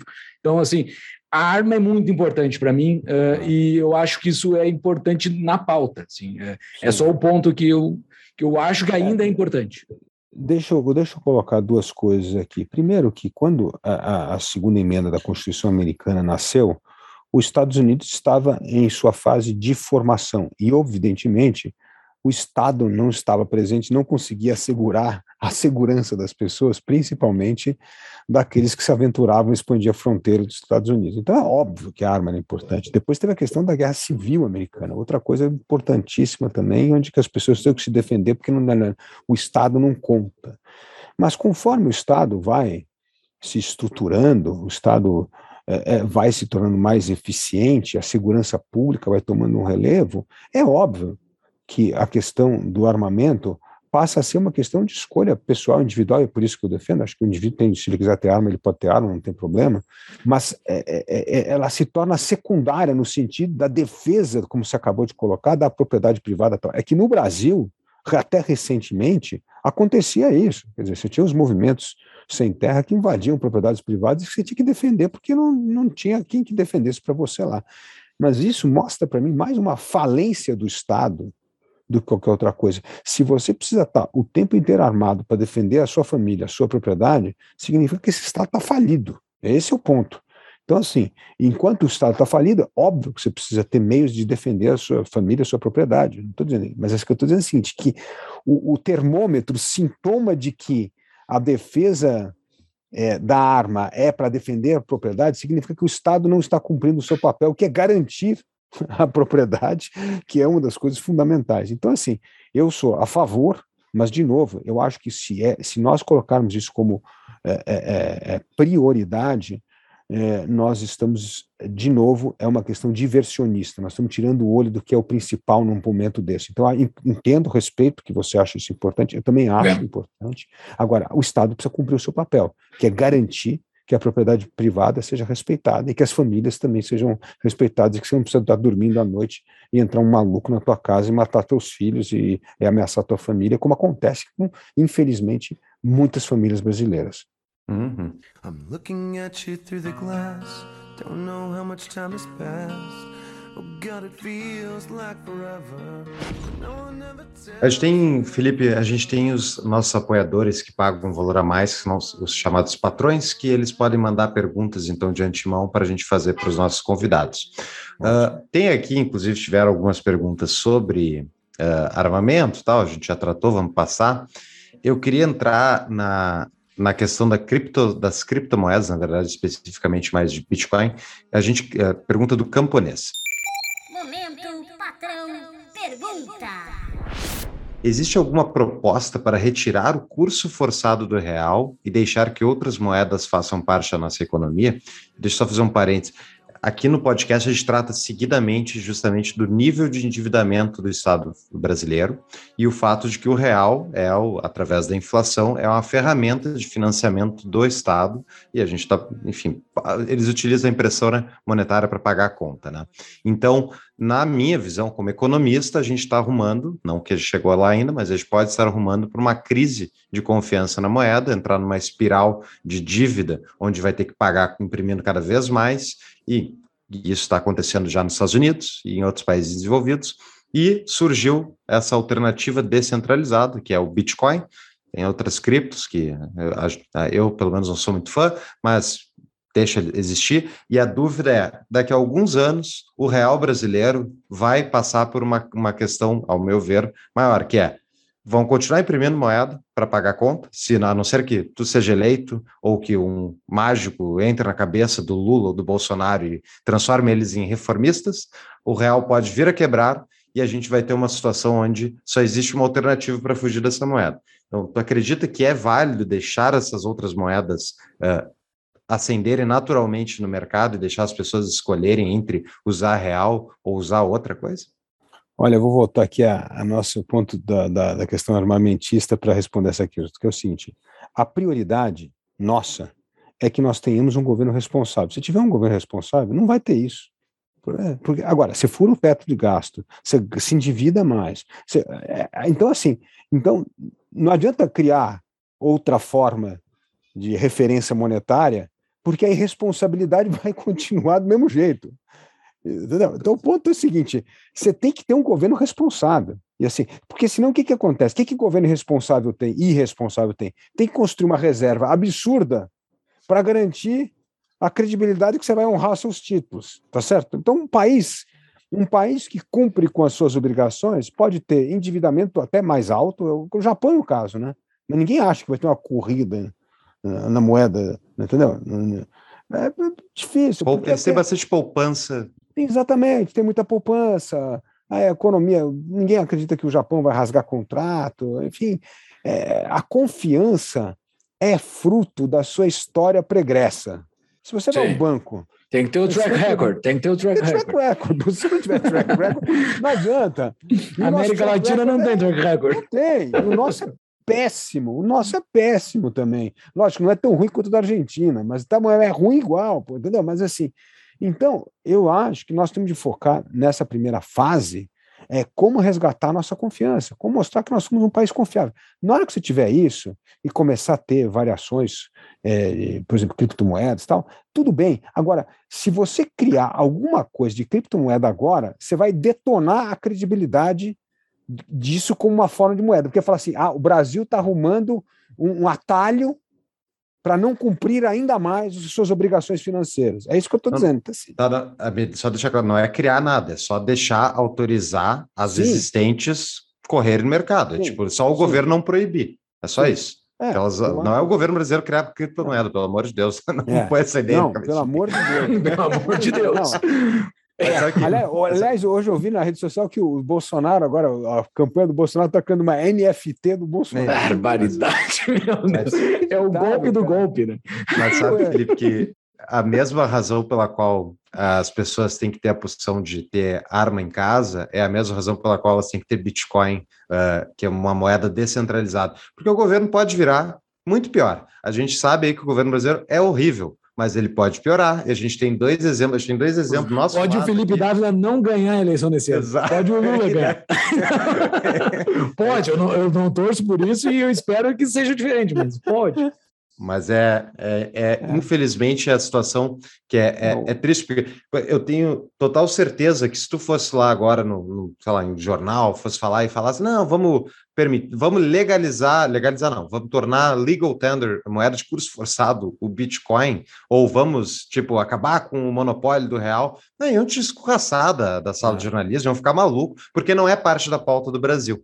É. é, e é isso é bizarro que eu queria te perguntar, é, a gente tem um mundo ideal que a gente está enxergando, tu tem o teu, eu tenho o meu, o Júlio tem o dele, e o Brasil está tão longe desse mundo ideal em tantas coisas que mover a janela de Overton é um desafio enorme, tem que mover a janela de obra, tem tantas coisas ao mesmo tempo. Então a pergunta é: como é que tu vai fazer isso? Tipo, como é que tu vai explicar para as pessoas que tem que ser mais liberalizada a economia, por exemplo? É verdade. Não, ah, eu acho que isso é por causa que você vai gerar é, renda, emprego e crescimento econômico. Você não vai crescer, a economia não vai crescer se continuarmos com a reserva de mercado. Então você vai continuar pobre, desculpa. Qualquer cara que falar que você vai ficar rico, que você vai ter uhum. emprego, investimento, está mentindo, porque não vai. Qual é o exemplo de um país que manteve a sua economia fechada e se tornou rico. Então nós vamos virar a Coreia do Norte. Você olha lá, nós temos mais chance de virar a Coreia do Norte do que virar a Coreia do Sul.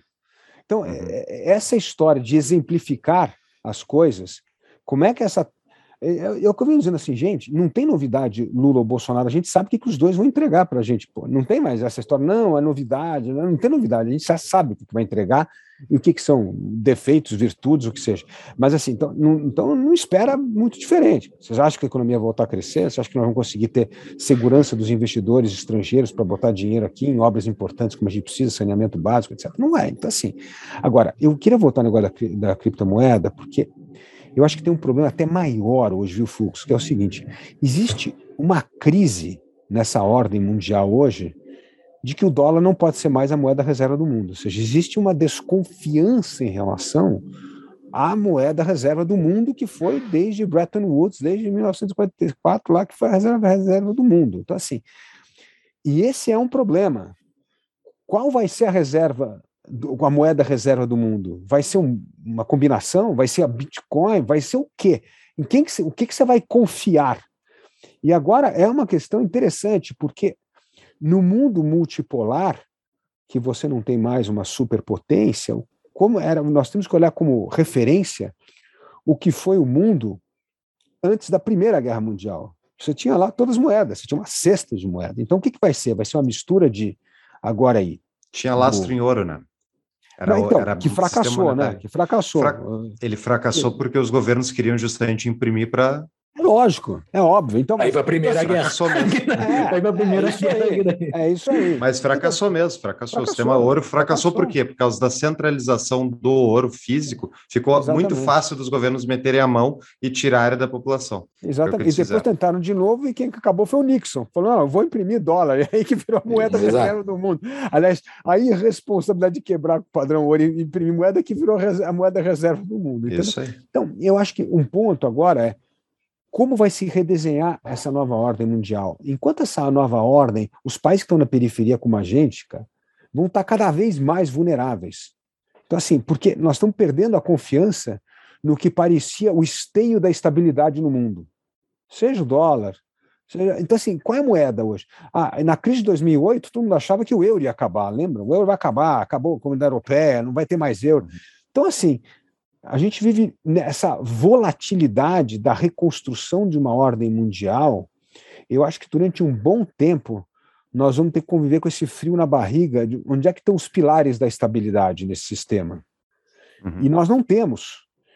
E, e- e pode ser que nós tenhamos alguma forma de, de criptomoeda aí que, que vai se tornar alternativa a isso, ou pode ser não, que os governos vão começar a querer regulamentar cada vez mais criptomoeda, como é o que já começa a acontecer, as discussões hoje. É, então, assim, eu acho que nós, tamo- nós vamos viver um período de turbulência enquanto essa ordem mundial não redefinir as suas bases. Nós vamos precisar ter um novo Bretton Woods, nós vamos precisar ter um novo Conferência de Potsdam e Alta, nós vamos ter que ter a Conferência de São Francisco, nós vamos ter que voltar a ter algumas coisas para redefinir essa ordem mundial, porque eu acho que a volatilidade da ordem mundial vai aumentar demais a instabilidade, não só monetária, mas mesmo a instabilidade geopolítica, como é o caso que está ocorrendo nesse momento. Então, eu não acho que a gente pode olhar para a questão da criptomoeda só com o olhar do Brasil. Acho que a gente precisa ampliar um pouco essa visão, porque eu, eu, eu, tenho a impressão que nós vamos viver um período ainda de muita insegurança e volatilidade por muito tempo.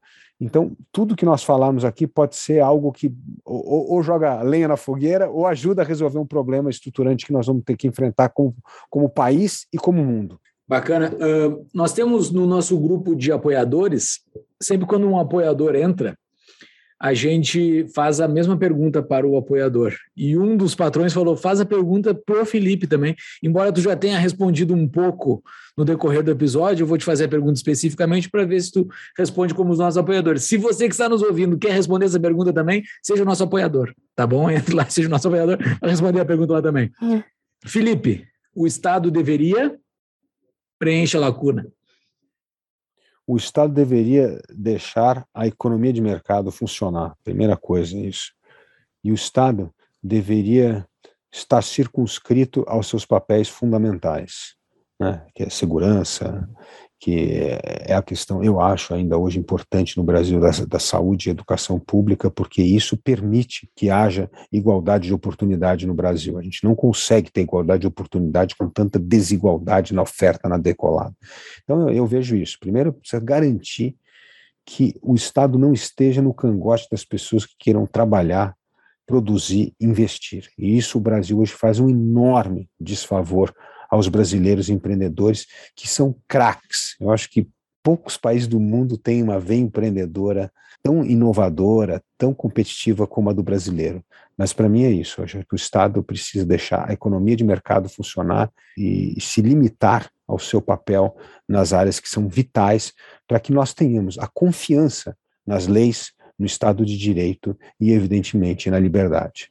Bom, pergunta do Gerson. Pergunta.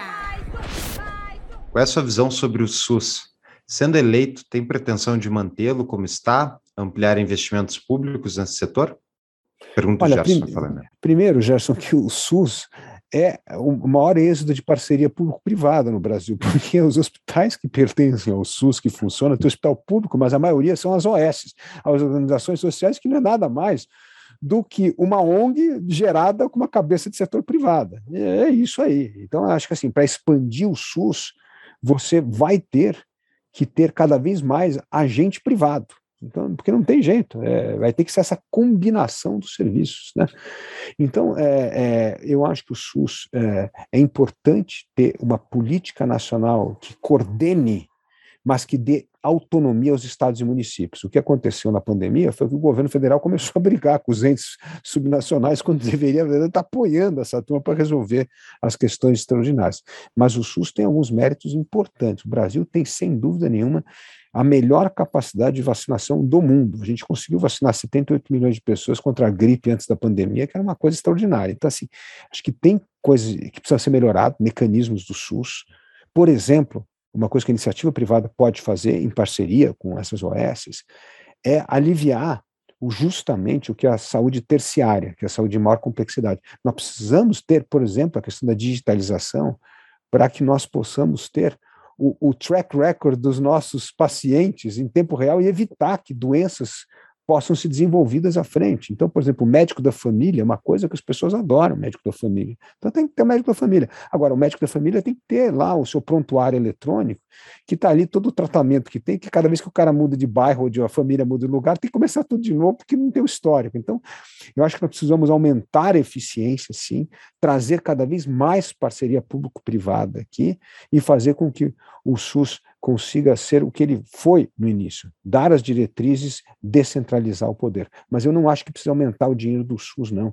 Eu acho que o que tem que aumentar é essa parceria público-privada. E a pandemia mostrou que o Brasil só não teve uma convulsão social porque a iniciativa privada trabalhou em parceria com o Estado em resolver questões prementes, como a distribuição de cesta básica, como a questão de máscaras e de respiradores para os hospitais. Porque se não tivesse essa agilidade e eficiência do setor privado, o Estado teria entrado em colapso. O outro patrão, Tiago Ló. Momento patrão pergunta. Perguntou: uma reforma constitucional está no seu plano de governo? Primeira coisa que eu acho que nós temos que entrar nas reformas constitucionais vitais. Eu acho que tem duas.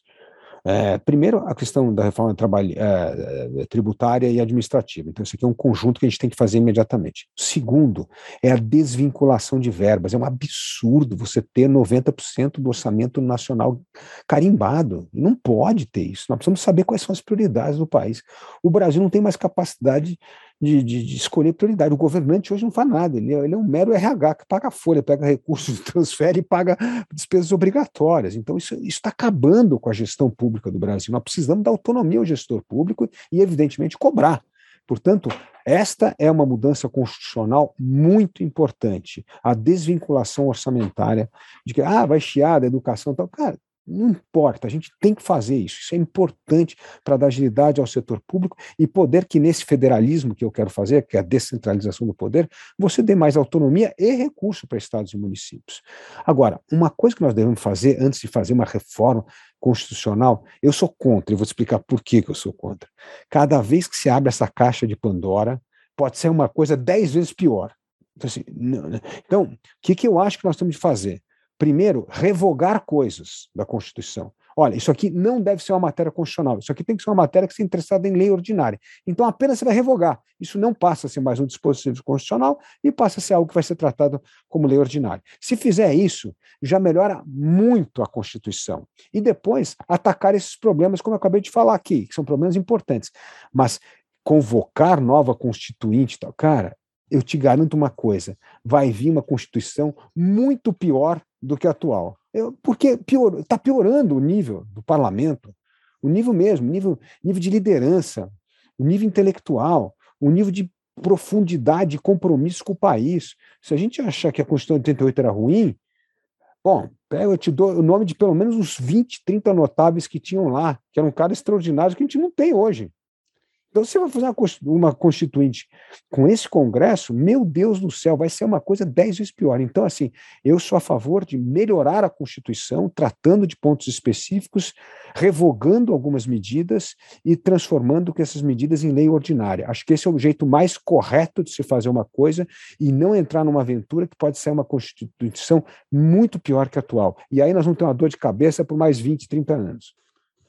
Bons pontos. Eu até queria te perguntar sobre isso, sobre a queda do nível dos representantes, que eu acho que é notório mesmo. Mas eu, como última pergunta, eu gostaria de perguntar como é que é que tu lidarias com o Supremo Tribunal Federal? Como é que é, e o qual o nível de preocupação que tu tem em relação aos desmandos dos, de alguns dos ministros, se não todos? Olha, eu vejo duas coisas no Supremo, né? O Supremo não pode perder o seu papel constitucional, que é zelar pela Constituição. Só que isso, o Supremo às vezes vem avançando o sinal. E aí eu acho que tem duas coisas que nós precisamos olhar. Primeiro, que quem está politizando o Supremo é a política. Uhum. Você perde uma votação e você vai para o Supremo dizer que aquilo é inconstitucional. Então, quem está provo... o Supremo só funciona quando provocado. E quem está provocando o Supremo o tempo inteiro é a política. Então, assim, nós precisamos entender que as questões políticas têm que ser resolvidas no âmbito político. E se nós perdemos uma votação, nós perdemos a votação. Agora, a gente não pode apelar para cada derrota para inconstitucionalidade. Então, eu vou dar um exemplo, só como isso começa a distorcer o processo. Os partidos pequenos perderam a votação da cláusula de barreira, quando nós colocamos que ia ser 3%. Aí recorreram ao Supremo, que é inconstitucional. Aí o Supremo se manifesta sobre uma questão que não deveria se manifestar, porque é uma questão justamente que tem que ser tratada no âmbito político, no legislativo, e não tem, não tem nada de inconstitucionalidade. Aí se manifesta num tema errado, toma uma postura errada, diminui a cláusula para um e meio, se arrepende e aí agora não sabe como volta atrás. Então, assim, é, uma, é um absurdo. Então, quer dizer, esse avanço é ruim para o Supremo, porque aumenta o descrédito do Supremo, o que é muito importante, porque é a nossa última instância. Se nós amanhã não concordamos, não, não confiamos na última instância, nós temos um problema né, para manter o Estado de Direito funcionando no país. Mas também tem que ter uma disciplina do lado da política porque não é possível, cada votação que se perde, nós vamos para o Supremo. Também não é possível que algumas questões, disputas, tenham que terminar na primeira instância. Cara, você está discutindo a questão do aluguel da tua casa, não pode ir para Superior Tribunal Federal, não pode acabar seguindo no Supremo. É um absurdo, tem que acabar ali, não tem que ter essa invasão de competência. Então, assim, nós precisamos. Mas isso é só com uma Constituição, né? Para então, acabar com isso. O que eu faria era com o verdadeiro federalismo. Na hora que você for descentralizar o poder, você vai ter que determinar isso, esse âmbito jurídico aqui. Ó, você perdeu uma questão de aluguel, cara, tem que ir na primeira instância, na questão municipal, você não tem que recorrer isso até Superior Tribunal Federal. Então, eu acho que a gente precisa, sim, fazer uma reforma do judiciário, mas fazer uma reforma do judiciário dentro do princípio do federalismo. Aliás, eu sou um federalista roxo, no sentido que eu acho que a gente precisa descentralizar o máximo o poder. E aí a questão da educação, da segurança, da saúde vai ser uma questão dos estados, vai ser uma questão dos municípios. Porque esses estados e municípios têm de se tornar laboratórios para se testar políticas públicas, não tem que parar de que tem que ter uma lei nacional para tudo. É o contrário, são poucas leis nacionais e muitas leis locais que têm a ver com realidades completamente distintas.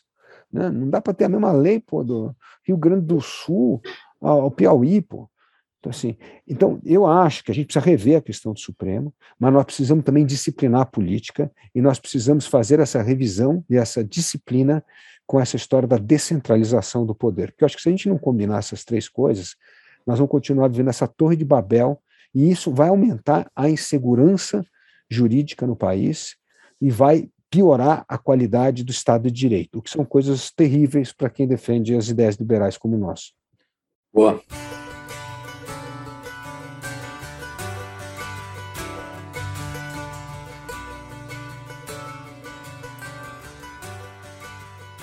Quero fazer uma última pergunta, fazendo um adendo daquela nossa conversa sobre o armamento, que você respondeu sobre que a arma, tendo um Estado eficiente, um Estado que entregue, a arma não seria, não seria mais prioridade, né? Países desenvolvidos, eles nunca abriram essa prioridade de mão, mesmo sendo, sendo desenvolvidos como os Estados Unidos. Não, não, Eles têm tudo. priori- Isso, continua eles seguem, claro, eles lógico. seguem tendo. Por quê? Porque é a pergunta que eu quero te fazer. Durante a pandemia, ah, eu, eu, eu já relatei aqui, eu não tive muito medo do vírus, mas eu tive muito medo do governo no decorrer da pandemia, muito medo, assim, meio que paranoico, assim.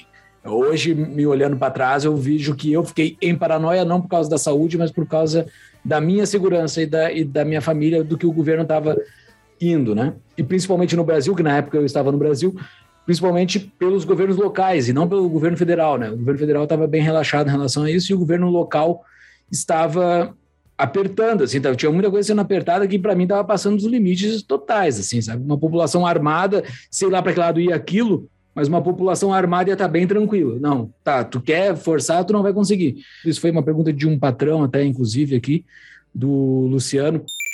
Momento patrão pergunta. Como tu reagiria, sendo presidente, àquelas medidas que os governadores estavam, estavam fechando tudo? Olha, essa é uma pergunta muito difícil de responder, porque é muito É, fácil. é um IC aqui, entende, né? é, é complicado. é. É, porque é muito fácil você falar isso agora que são águas passadas, né?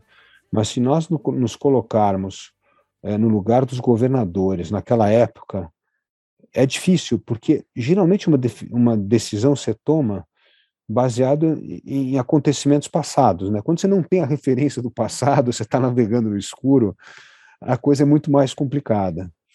O que eu acho é que a politização da história da- de fechar ou não, ela foi nefasta para o nosso aprendizado. Se nós estivéssemos trocando mais informação, se tivesse um, um clima mais de cordialidade, diálogo mesmo, capaz que a gente não tivesse tido tantos exageros, capaz que a gente tivesse chegado a um meio termo melhor. Mas como foi muito politizado, não tinha diálogo. E isso volta a um ponto tão importante, né, Júlio, aí para nossa questão, que é essa questão da- do respeito, cara, da cordialidade, do diálogo. Nós precisamos aprender um com o outro. Pô, imagina se você tivesse a liberdade de ligar assim, o, o, o João Dória liga para o Eduardo Leite, e aí, cara, como é que tá aí? Você liga para o, o, o Witzel, que era o governador no Rio de Janeiro, você liga para. Cara, você tem que ter troca. Você precisa saber quais são os dados e as evidências. Então, as decisões só começaram a mudar na hora que começaram a criar uma matriz de dado e evidência. Opa, agora aqui está aumentando, aqui o caso diminui. Então, assim, é muito difícil tomar decisões políticas quando você não tem dados e evidências claros, você navega no escuro. E aí, a única coisa que você tem é o respaldo da troca com outros governantes. Aliás, você devia estar trocando não só entre nós, governadores, prefeitos, como outros chefes de Estado. Eu estaria ligando lá para Nova Zelândia, para Austrália, para Alemanha, porque a gente precisa aprender um com o outro. Tem que ter uma curva de aprendizado rápido. Então, eu acho que nesse mundo onde não há diálogo, o que sobra é o radicalismo. E o radicalismo nunca é a melhor solução, como a gente sabe.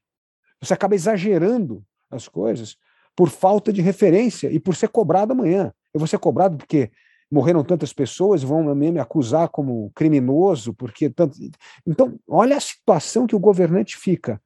Na hora que ele sente medo, que não tem diálogo, o que ele vai fazer é exagerar o peso da mão do Estado. E nunca o contrário, aliviar. Para aliviar, ele precisa ter segurança do que ele está fazendo. E se tivesse essa, vamos dizer, essa, essa conciliação, esse diálogo entre os governantes, capaz que eles teriam mais coragem para tomar medidas que não fossem tão restritivas e tão é, complicadas, porque isso acabou acelerando uma questão importante nossa, uma economia que já estava no chão, que acabou se afundando ainda mais. Então, eu vejo que no momento em que você está navegando no escuro, o que sobra é o bom diálogo para você não exagerar a mão do Estado, porque senão a sua tendência vai ser exagerar a mão do Estado. Muito bem. Felipe, muito obrigado pela entrevista. A gente queria, para encerrar, umas considerações finais e uma dica de livro para nossa audiência. Chaves, como dizia meu velho avô, se quiser chegar a ser alguém, devore os livros. Quê? Que devore os livros. Olha, eu, tô, eu, li um livro recentemente agora, interessante, é, de um historiador chamado, um cientista político até chamado Graham Allison. O livro chama Destined for War. Eu vou até pegar ele que está aqui na minha frente. É esse livro aqui. Legal. E, e o que esse livro tem de interessante, que ele discute, é que tem o que ele chama da armadilha do Tucídides. Ele pega lá da Guerra dos Peloponesos, um negocinho. Ah, eu vi Cada- sobre essa tese, é muito boa. É eu não muito li o legal, livro, mas eu cara. li sobre essa tese. Não, é Se muito quiser legal. explicar um pouquinho, hein? Então, é cada vez que nasce uma superpotência, se o mundo consegue acomodá-la pela guerra ou pela paz. E ele faz vários exemplos históricos que, na maioria das vezes, aconteceu isso pela guerra, mas que algumas vezes aconteceu pela paz. Então, é, é- é um, é um livro histórico muito interessante para entender essa crise da no- dessa ordem mundial que nós vivemos, com essa mudança do eixo de poder, se, na verdade, China e Estados Unidos vão ser, vão ser capazes de acomodar a China nessa nova ordem internacional por meio da paz ou não. Então, é um livro que vale a pena ler, porque acho que tem ótimas reflexões para esse mundo volátil que nós vivemos. Muito bem. Olha, Felipe, muito obrigado. Desejo muita sorte na- nas eleições. E é isso aí. Vamos carregar o Brasil um pouquinho mais em direção à liberdade. Exato. Sucesso nessa tua campanha, cara. Assim, obrigado. Que dê muito certo, que, que engrene bem, que consigam colocar muitos deputados, assim, que passe da tua meta de 16, tomara que passe Seria bastante. espetacular. Falei, a Seria meta espetacular. seria 31, né? Porque aí nós obrigaríamos todas as votações no Congresso a ser abertas. Você imagina que constrangimento que nós íamos criar geral. Não tem mais voto secreto, nada, todas as votações abertas. Você imagina o que, que isso ia causar de Aí ia ser constrangimento. excelente. Somos 31 deputados. Fica a dica aí, pessoal. Fica aí, pessoal. Vamos lá, vamos eleger, vamos votar aí. Vamos? Obrigado, gente. Um prazer participar aqui da conversa com vocês. E boa Falou, sorte aí. Um abração. Valeu. Um abraço. Tchau. Abração. Tchau, tchau.